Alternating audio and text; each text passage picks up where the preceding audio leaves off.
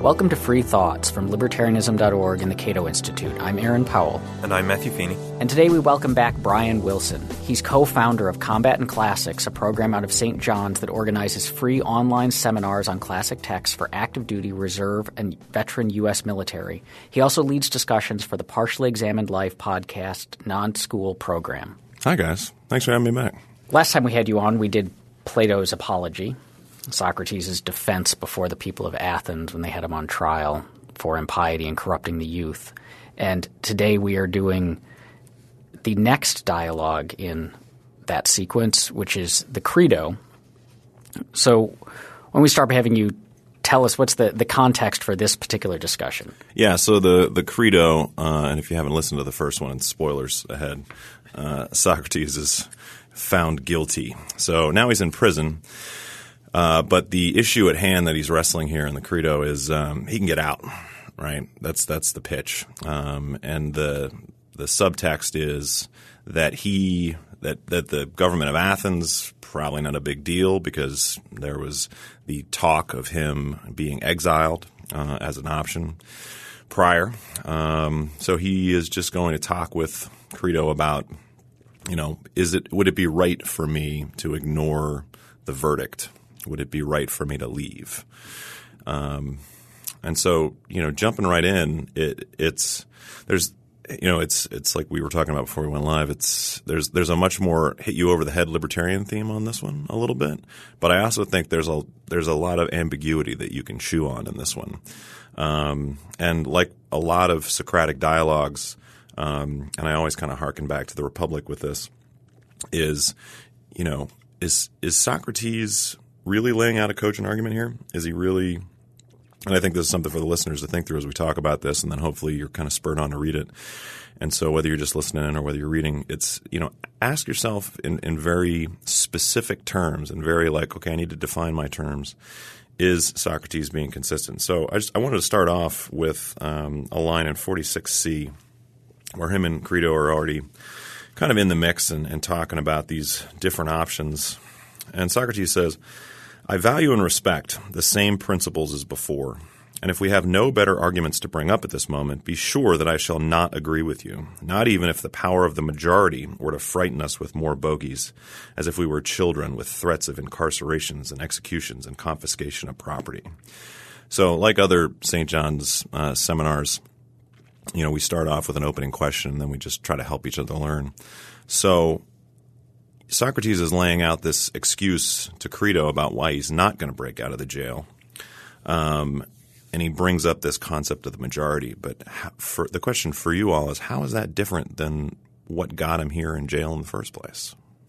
Yeah, I think it's a very interesting question because uh, in the previous episode we discussed the trial, uh, and an argument could be made um, that he was well this is what happened that there was a, a, big jury that found him guilty, and that's uh, in some sense a majority rule. So the, the, on the one hand, he seems to have this uh, reverence or respect for the state, but also to be skeptical of majority rule, which I, I think is a very interesting uh, two set of beliefs to hold at once. It's interesting that when he starts presenting the arguments for why he shouldn't run away so Crito has shown up and said, look, basically, we can bribe people to get you out. It's not going to cost that much. People are kind of expecting us to do it. It'll be easy. And Socrates says, no.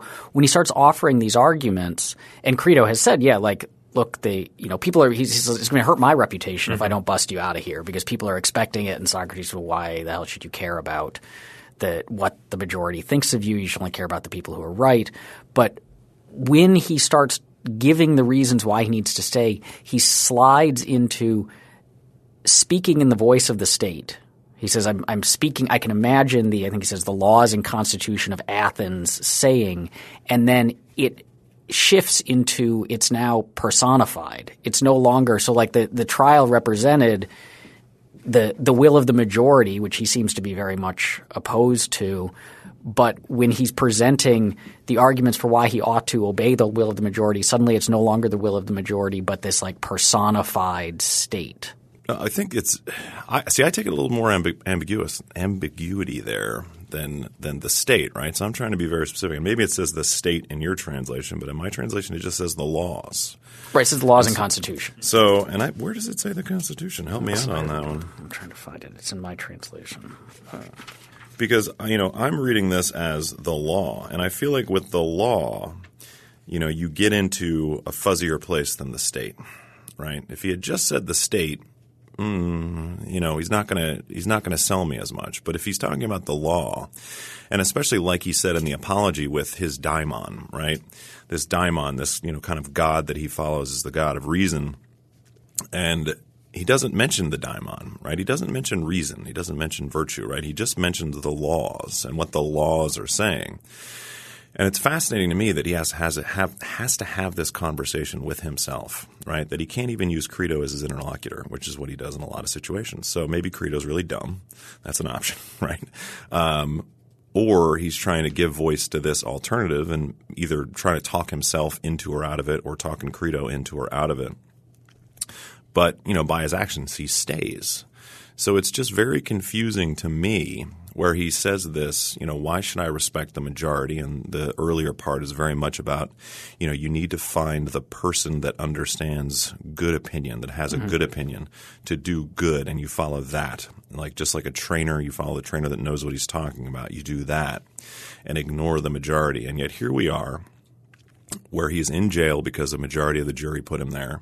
And then he's following or at least arguing with himself via this disembodied thing, the laws. Well, he does. So here I found the. Um, okay. So this is my edition only says it's somewhere between 48E and 50A, mm-hmm. but um, it says look at it this way: suppose that while we were preparing to run away from here, the laws and constitution of Athens were to come and confront us and ask this question. Now, Socrates, what are you proposing to do? He then later says. Um, so the, the again the laws and constitution are speaking and say so far as you have the power to destroy us the laws and the whole state as well but it's this this argument that he's having with himself it is true he kind of cuts Crito out of the whole thing but there's this weird admission at the end where so almost all of the arguments he makes which we'll go through are simply him speaking in this imagined voice mm-hmm. like it's like he's not giving his own views or even asking the kinds of questions that aren't like these aren't really my reviews. I'm just asking. That's so typical of Socrates. But instead, it's in his all of his speeches in quotes as the laws and constitution of Athens. But at the end, he he says. That, my dear friend Crito, I do assure you, is what I seem to hear them saying, just as a mystic seems to hear the strains of music, and the sound of their arguments rings so loudly in my head that I cannot hear the other side. Mm-hmm. It's like this isn't even a dialogue. It's just it's like a monologue of the voice in his head, and he's not willing to even entertain or listen to counter arguments.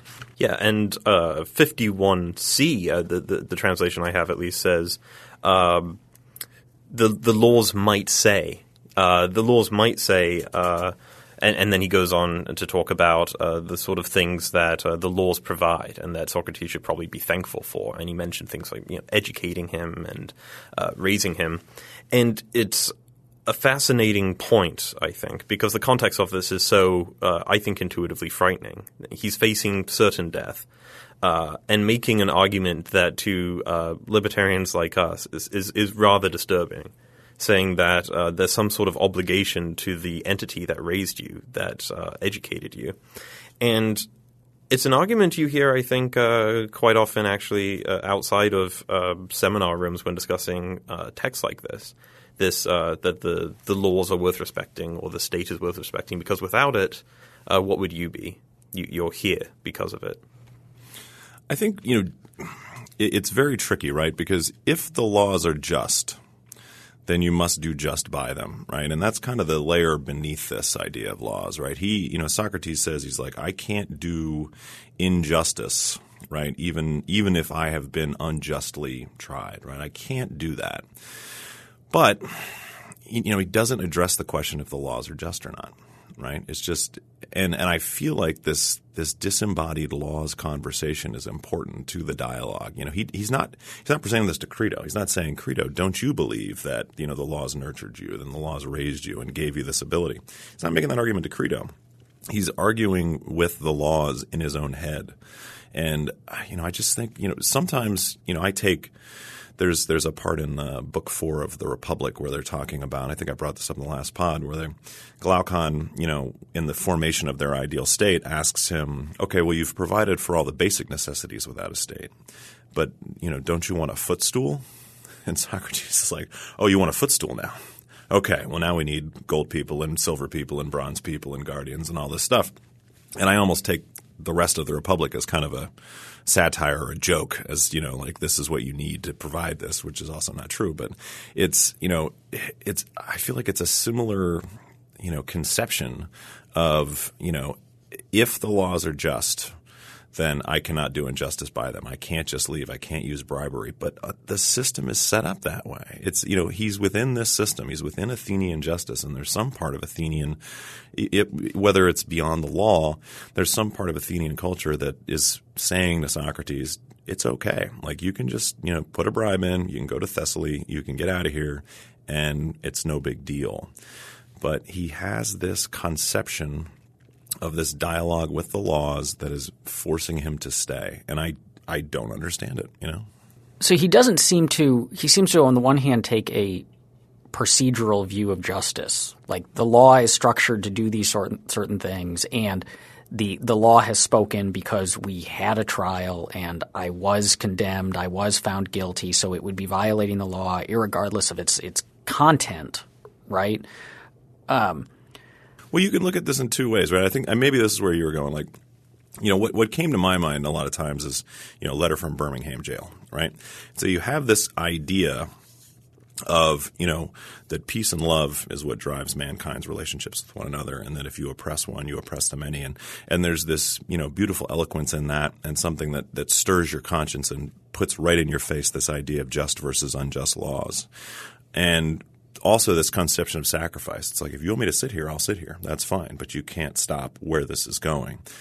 Whereas with Socrates, what why why not make a message like that? Why not have a message of of rebellion, of, of still knowledge and justice and peace, but rebellion at the same time? And I feel like that that is that's missing from this, and how to have how do, how do you have a fully logical, a fully reasonable account of your actions without an understanding of the nature of rebellion, of the nature of saying, no, this is not right? And I feel like there, there's something in there, and this is why I hang out with smart guys like you to help me understand this better, is there's something in there that's missing, and I feel like that it's something around this dialogue with himself vis-a-vis the laws. Well, he does mention, um, again, when he's speaking for the law – he he has them say like, look, you had an opportunity to persuade us. Like it, it feels like that that notion of saying no and that notion of rebellion comes in under the idea of persuasion. That if you disagree, the thing to do is not to disobey because he thinks that disobeying destroys the law, which then destroys the state, um, or to run off, but to make the attempt to persuade, which is what he arguably did, although we can question how good of a job he did or if he was even intentionally like if he was trying to persuade. Yeah. Um, but he made that attempt and failed. But I the thing that I was going to say is that he's so he's got this he's says look it's it's good because there's this procedure and the, the laws give us this procedure and I was found guilty but it seems like the way that Crito is presenting the come on look we can get you out and it'll be easy and the expectation is that you will is that part of this procedure is then and if you're found guilty, then we can buy off the guards and you can run. Like this is the expectation, and so it's it's not clear why the finding guilty is part of this grander law. Um, you know that the jury finds him this way, but the getting out of jail, which is expected, is not. Yeah, I think that's uh, that's a pretty good take on it. Uh, I, I, do think uh, there's a good chance here that Socrates is worried about reputation here. Uh, and of course, the dialogue starts with Crito saying, well, you know, this will make me look bad. Uh, and Socrates doesn't seem to care. Uh, and I do wonder um, if, if they had just gone off to Thessaly, uh, what Socrates' reputation might have been. Uh, but it's hard for me to get into the mindset of um, Socrates, given what you said a little earlier, which was that he he might just treat this as a rhetorical battle lost. That he stood in front of hundreds of people and tried to make a case and failed, and he's willing to suffer the ultimate consequence of that. And like we discussed in the last episode, he knew that he was you know guilty um, and didn't exactly treat the uh, the jury with much respect um, with the first verdict. Uh, but again, this is a, how much of this is rhetorical flourish. Uh, I'm not sure. I think there's a lot in here as far as you know things that are maybe pointed at us as libertarians, right? And you know, in the line that Matthew was just mentioning at the end of 52, when he's quoting the laws and he's saying the laws would say, "Surely they might say you're breaking the commitments and agreements that you made with us without compulsion or deceit and under no pressure of time for deliberation. You've had 70 years during which you could have gone away." If you did not like us, and if you thought our agreements unjust. You did not choose to go to Sparta or to Crete, which you are always saying are well governed, nor to any other city, Greek or foreign. And so there's you know that that critique of, of us where we're like, why are why are we spending so much on entitlements? And you know, and they're like, well, if you don't like it, go move to Somalia, right? And yet we don't. So you know th- this this makes me kind of wrestle with that conception of you know is there some other innate piece of this that you know man and the place he is born and raised are tied together on some level that's beyond you know just this conception of justice or just this conception of the laws. It's a very worrying uh, conception of consent, if you ask me. Uh, it, and it is, as, as you pointed out, um, I'm sure everyone at this uh, table has heard the argument before. Well, you could move to Canada, or you could move to Australia, or yeah. something like that, um, which, which, ties into uh, two two thoughts that always come to my mind when this happens. Number one, values are subjective, and you might be annoyed about some things the American government does, but you don't hate them enough that you would leave. But secondly, it's the the the the moral burden seems the wrong way round in a strange way. That like it's it's up to me to exit this um, this uh, institution uh, that I didn't have a choice in, uh, specifically where I was born. Uh, and I, I, think you know I've discussed this with Aaron um, off mic before, and I know he thinks uh, along the similar lines. Is that fair? I don't want to put words in your mouth, Aaron, but yeah, yeah I Aaron mean, is nodding. yeah, like so. I one of I mean, as an aside, one of the every so three times a year because we have three intern semesters, three intern classes come through Cato each year, and for each one I give a talk about the problem of political obligation and authority and whether we have a duty to obey the law. And the text that I assign them is the Crito.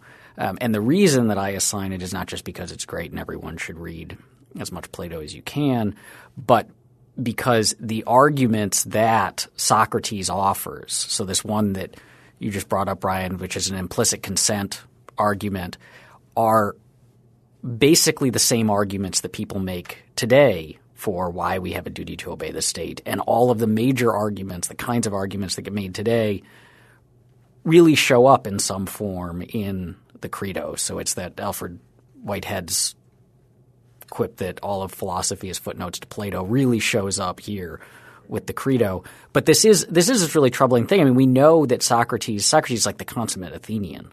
He, I mean, he's he mentions like he's never really left the city. He had some military adventures earlier on, but since then he's he hasn't left the city. He had no desire to leave the city.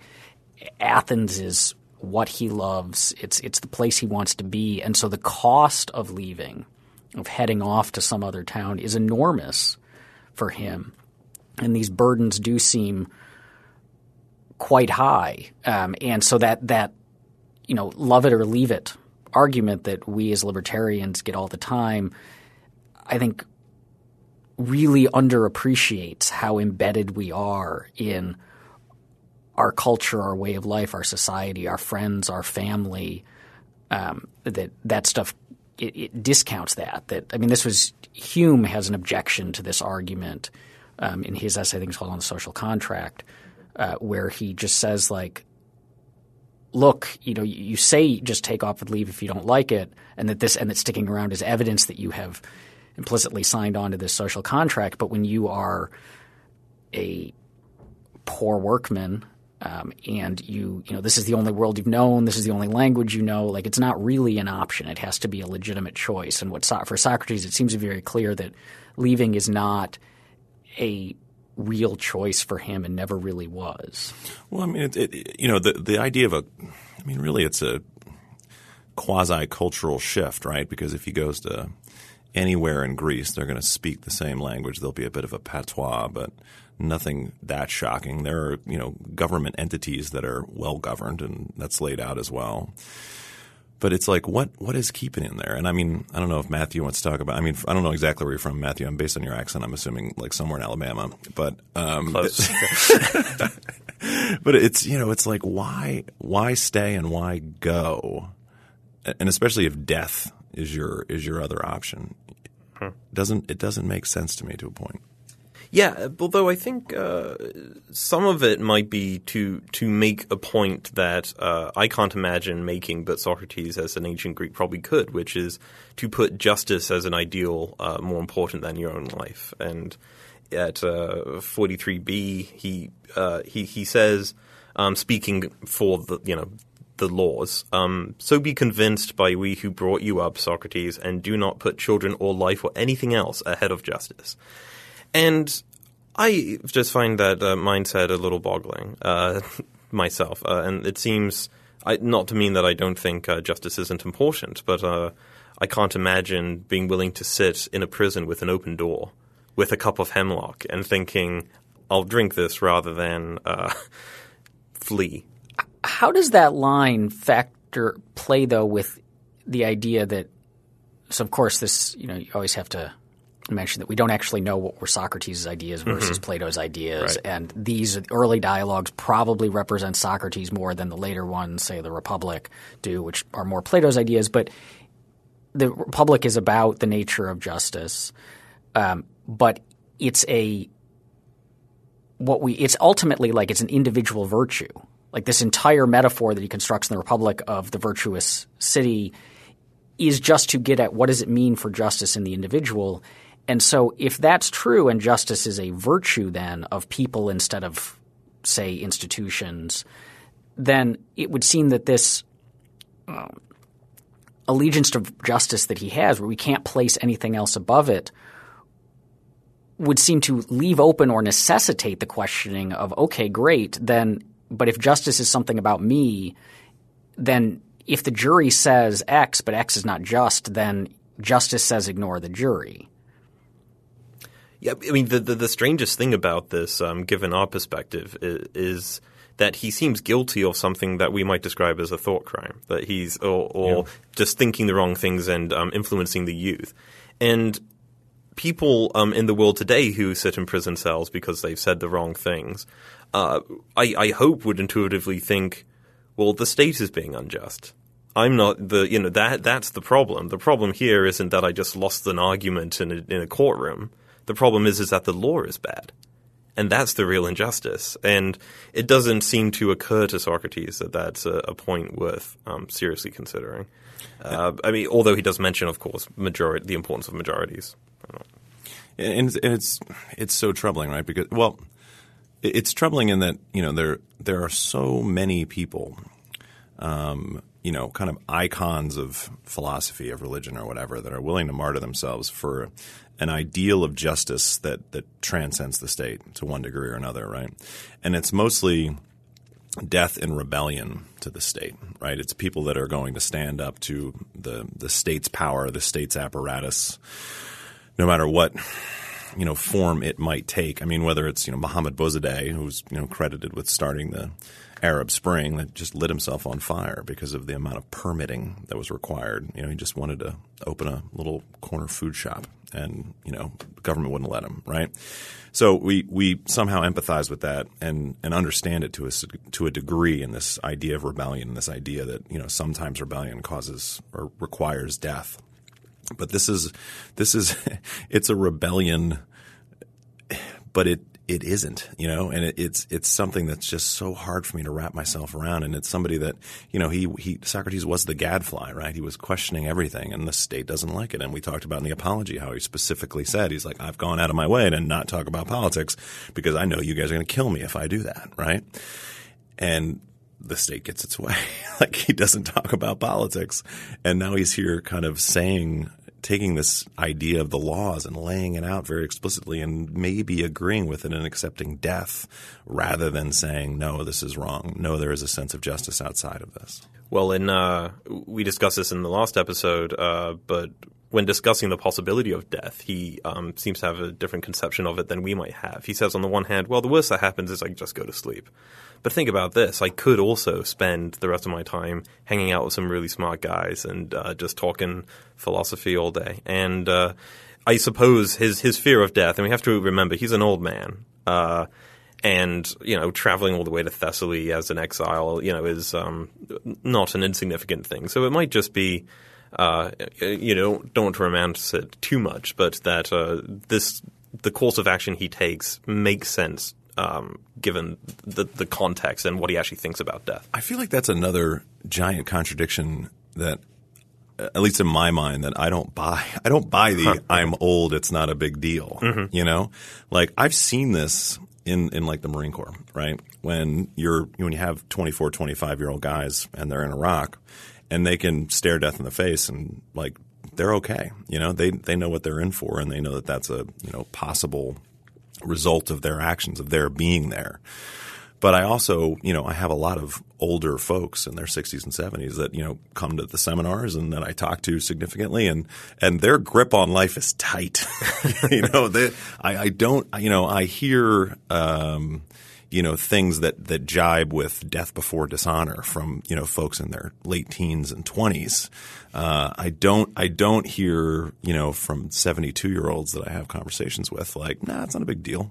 You know i i don't it's it's you know and it it i'm sure there are people out there that might think that but it's it's tricky for me to wrap my head around that. So this is probably not the case but part of me wants to think like okay so he knows he's not long for this world regardless because he's pretty old and I mean, he's pretty old by our standards, and so he's quite old by the ancient world standards. Um, and if the people of Athens, so Socrates is certainly not a fan of democracy. He loves Athens, but he does not like democracy. But the people of Athens have made this dumb decision to kill him. He's he has like he's like okay, well if you're you've made this dumb decision to prosecute me, and so now I'm going to show you, I'm going to make you convict me, like do something even dumber. Mm-hmm. And then you're going to do something even dumber by putting me to death. And now you're all sitting around like thinking, hey, he can get out of this. Hey, he can get out of this. You know, it'll be easy and we're expecting it. But I'm going to show you. Like, I'm going to be a gadfly to the end by making you actually carry this out. Yeah. Yeah, I think that really does come through uh, when in during the trial, given the chance to pr- after being found guilty, he's given the chance of proposing some kind of punishment, and he just to be annoying, knowing that this would have t- just proposes a pension. Uh, like he must have known, I think. Uh, but getting uh, b- back to back to this text, uh, I, I, I, think I'd love to hear what both of you think about um, the concept, uh, and we've discussed it, um, I think, on on, on um, a little layer of it. Uh, the concept of duty um, and where it comes from, and why why the allegiance to uh, the laws um, is a good thing because I think that discussion is kind of uh, worth having. Uh, it, seems very important to Socrates, especially. Yeah, I mean, you're talking about 51D, right? Where, where he so, says, yeah. yeah, we have given you birth, nurtured you, educated you. We have given you and all other citizens a share of all the good things we could. Mm-hmm. Do you buy that? Well, not particularly. Uh, I th- you know, it's uh, it, it gets worse. Uh, it gets worse uh, when they say, "I think this is the right passage," um, and that whether it is to be beaten or imprisoned or to be wounded or killed, if she, so the laws um, or the homeland, leads you into war, you must do it. Like this sort of yeah, I, am I'm, I'm not sure I, am buying much of this, uh, but that shouldn't be too surprising, I suppose. Right, but it's very troubling because these are all things that through his actions he follows through on, and so there's there's another huge curveball for me is that he went to war, right, multiple times. He was called to war and he went, right. The laws or the state call him to die, and he does that. And so, I mean, I love your narrative, Aaron, of, you know, he's just being a gadfly to the end. That gives me some hope, you know, some like little happy thread to hold on to. But I don't know if it's true. I can't like say, no, it's, it's very specific. He says right here, I think that there's contradiction in what he says. You know, when he talks about at the end of, about going to Thessaly, um, you know, at the end of 53 at 53, um, and he's basically saying there, he's like, people will think bad of you. Mm-hmm. he just said he doesn't care. Like he just said this entire time that he doesn't care what the majority thinks. You know, he only cares what, what is right. And so he's laying out this long argument. This whole last, you know, uh, page is about what will people think of you if you go to this other place? Like how will they, you know, uh, view you and what you've done? And it's, well, why do you care? Why do you care what the majority thinks? Right? So wrapping my head around what I see as contradictions and what I see as logical fallacies, but looking at his actions, it's what he follows through on, and it's it's it's it's tough. It's tough for me to wrap my head around. Yeah, and uh, I, I, think uh, 53e also includes a, a, passage that I quite liked when he says, uh, "Let me find this." Oh yeah, will no one say that an old man who probably only has a short time left in his life was so greedy in his desire to live that he dared uh, to violate the greatest laws? Perhaps not, if you do not annoy anyone. And so, uh, well, what's the chances of Socrates being annoying? Right. Well, exactly. Yeah. So a lot of this this duty to obey the state argument, and it takes. I mean, as he presents it, and he makes the same argument several times. He repeats himself a fair amount when he's speaking as the laws, but it a lot of it breaks down into two main categories. I think. Um, three possibly. So there's one that that looks like a kind of natural duty argument, which is like you recognize that you have a duty to obey your father, um, and that that's just part of who you are and what it means to have a father and be a son. Um, the state is like a and the laws are a super father, and so therefore, like if if it applied a little bit there, boy, does it apply a lot here. Um, then there's this implicit consent argument about you could have left at any time or you could have told us you didn't like this stuff. Well, of course, that's what he did at his trial. Um, but you didn't, so therefore you have implicitly signed on to obey. And then the third seems to be this gratitude account, which is the like, we gave you life, we educated you, we provided you with all this awesome stuff, and this is how you repay us. Um, and and all of these are the same arguments that we hear today all the time with the love it or leave it, or you know these institutions are awesome. Um, the the kind of like founding fathers are awesome theory of government, um, or the like you didn't build that. You know, you you use the public schools and now you have to repay it. Um, and it seems like the mistake, and it, it it seems like a contradiction. What he's saying too is this confusion of like, yes, he probably does have duties to this society that that helped him out and played a key role in raising him. Yes, he stuck around in this society, um, and yes, it gave him things. Um, it provided and it provided him with an education and enabled him to provide, I mean, ultimately all of humanity with an education.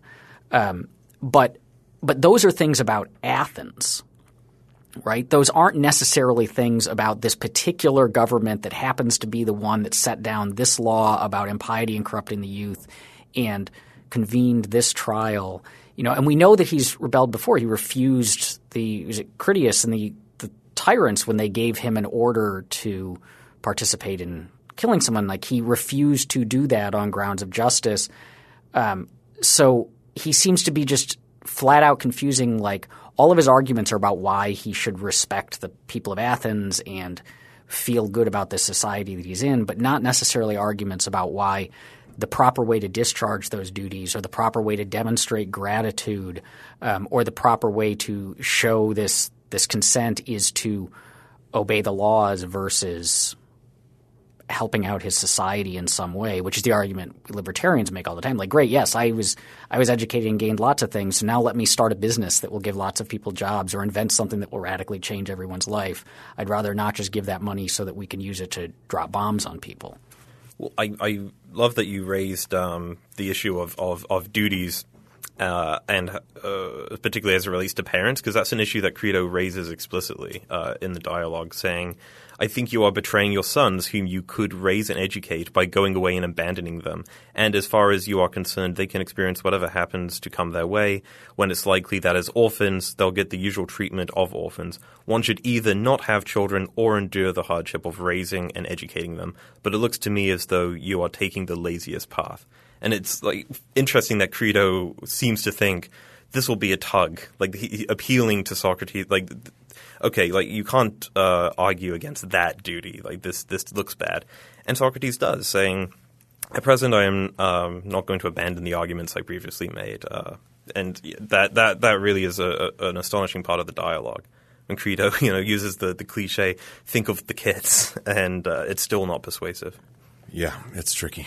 I um, you know, I was I was thinking as as you were talking, Aaron, just about like, you know, our kind of doctrinal foundation for libertarianism. We talked about this a little bit in the, in the apology. Is you, know, you, you, usually start somewhere, right? You start from some idea of like you know I own me, uh, or something like the non-aggression principle.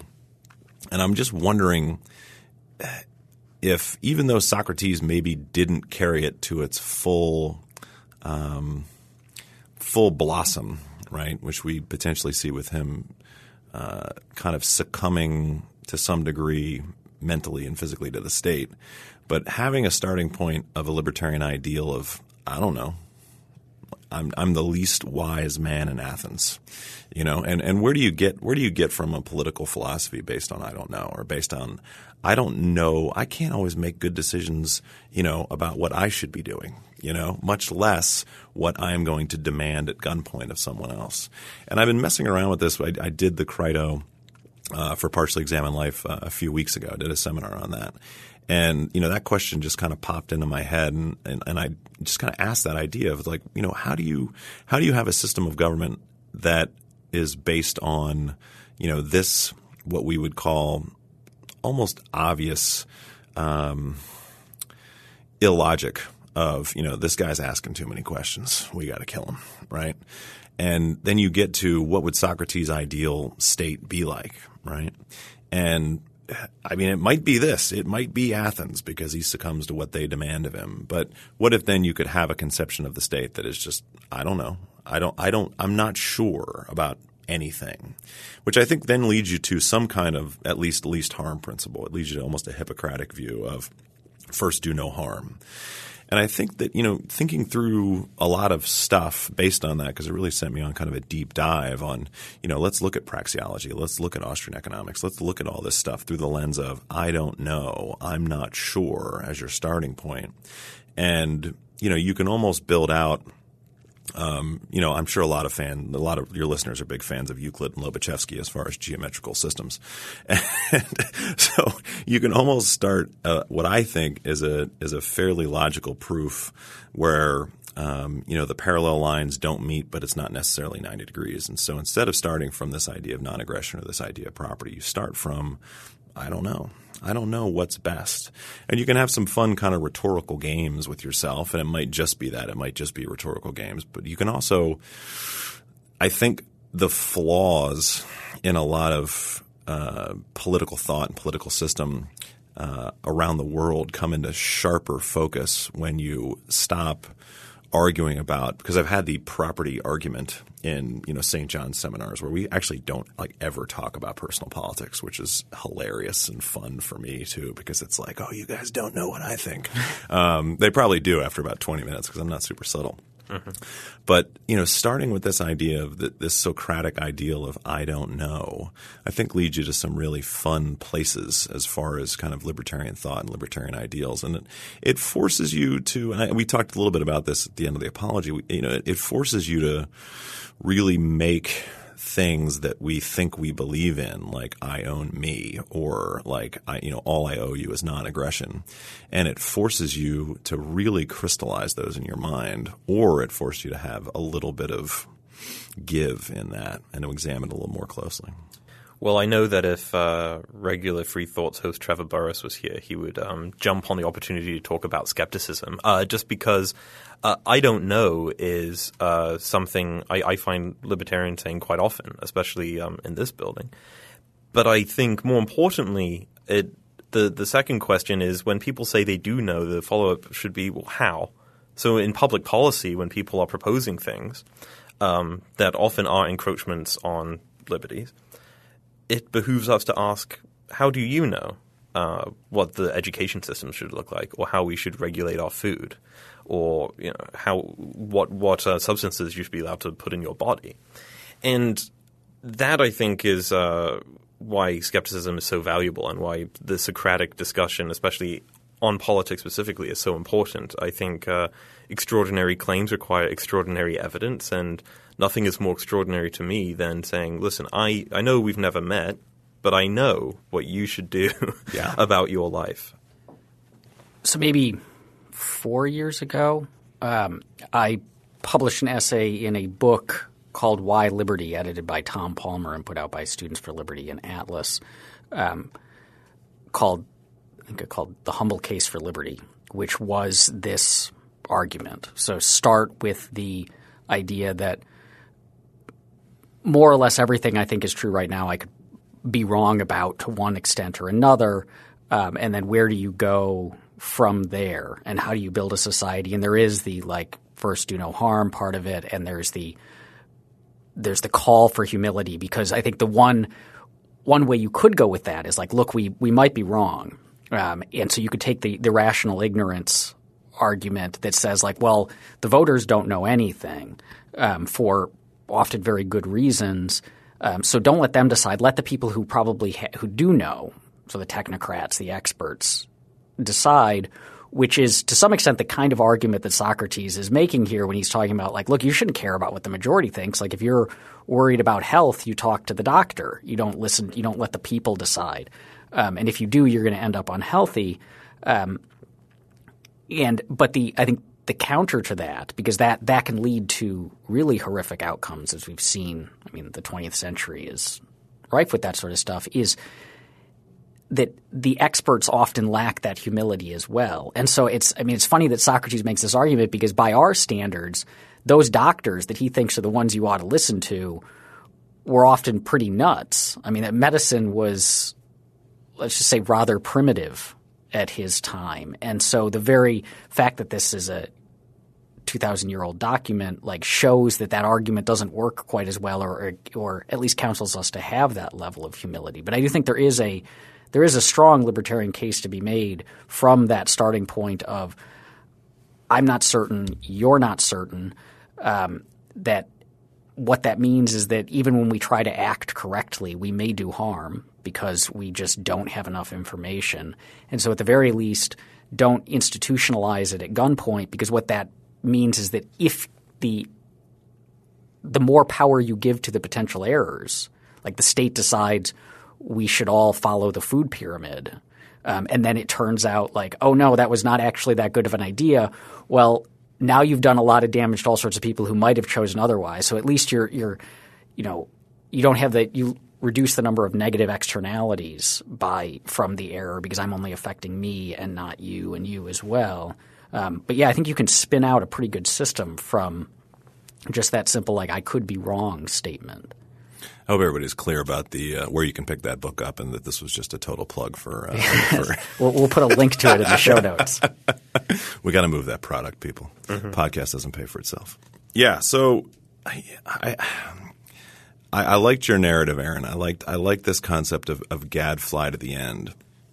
But and I, I love the fact that that you guys do this for the interns. Um, you know, for every intern class, I think this is a wonderful place to start it is you know there's there's a great Richard Feynman quote about I would rather have uh, un, unanswered questions than answers that can't be questioned right and this is this is the tricky part about Plato and you know maybe, maybe you know maybe the maybe the magic is in economics maybe that's why like it's such a critical part of like libertarian thought libertarian ideals is because you can you can show that cause and effect and this is where you know Glaucon's footstool is uh, that can be the title of your next essay. Go ahead and write that up. Sure. Uh, is is where things go awry because you know the examples that you gave about you know uh, the doctor or the just the you know the education system that was there was you know guys like Socrates walking around and getting paid to just kind of walk around with their retinue, with their posse and rhetorize, right? And Socrates didn't like that. He, he said, you know, these guys are full of it. But it was still a quasi free market system. And he didn't see a discrepancy there between that and the state. And, uh, I, I mean, these, these economic questions are, are in there. This thing just goes everywhere, doesn't it? Well, I, I really enjoy uh, a privilege of working uh, at the Cato Institute is I get to sit sometimes in the back of the class as uh, Aaron talks to these interns, and you can tell by the uh, the body language that the first few minutes are rather uncomfortable. uh, and the, what's what's uh, what's fun about this is I think, and the reason why this is such a valuable dialogue to read if you're interested in political theory is if you do believe that democracy is a good system and that majorities rule and that you ought to obey the laws because you have a duty to the state or uh, you should have gratitude or you ha- you have some sort of social contract, well, this is potentially uh, what it will look like on the receiving end uh, if you happen to have the wrong ideas or do the wrong sort of thing. Uh, that's this is. Uh, I, I, like that Socrates is the, the logical anti-libertarian on this point. That he's just I guess this is uh, this is what's going to end up happening. Uh, and and that I, of course, I, I uh, you know read read this dialogue before I was a libertarian, uh, but I enjoy it much more now. Yeah, it's a I mean it's a wonderfully rich dialogue, um, as are all of these. I encourage we probably the the one following this, um, Phaedo. Mm. I we probably will not discuss on an episode of Free Thoughts because it's not on a topic remotely related to what we talk about in this show, but I encourage everyone to read it as well because there is, I mean, just the these four dialogues in these last days of Socrates as works of literature stand among the best that have ever been produced, and Socrates as a character. And I, I challenge anyone not to read the closing pages as Socrates drinks the hemlock and not tear up a bit. Um, mm-hmm. But but the richness, I think, of the Crito in particular is the the fact that the arguments that he makes feel very contemporary. Mm-hmm. I mean, these are these are the arguments we make today, and they they're convincing for a lot of people. And what's wrong with them is not immediately apparent, and you you don't get sometimes Plato stuff. The the arguments are very weird because you're not an Athenian at the time, and so you're not hooked into that culture, and so it just seems bizarre. But the Crito does not feel that way at all.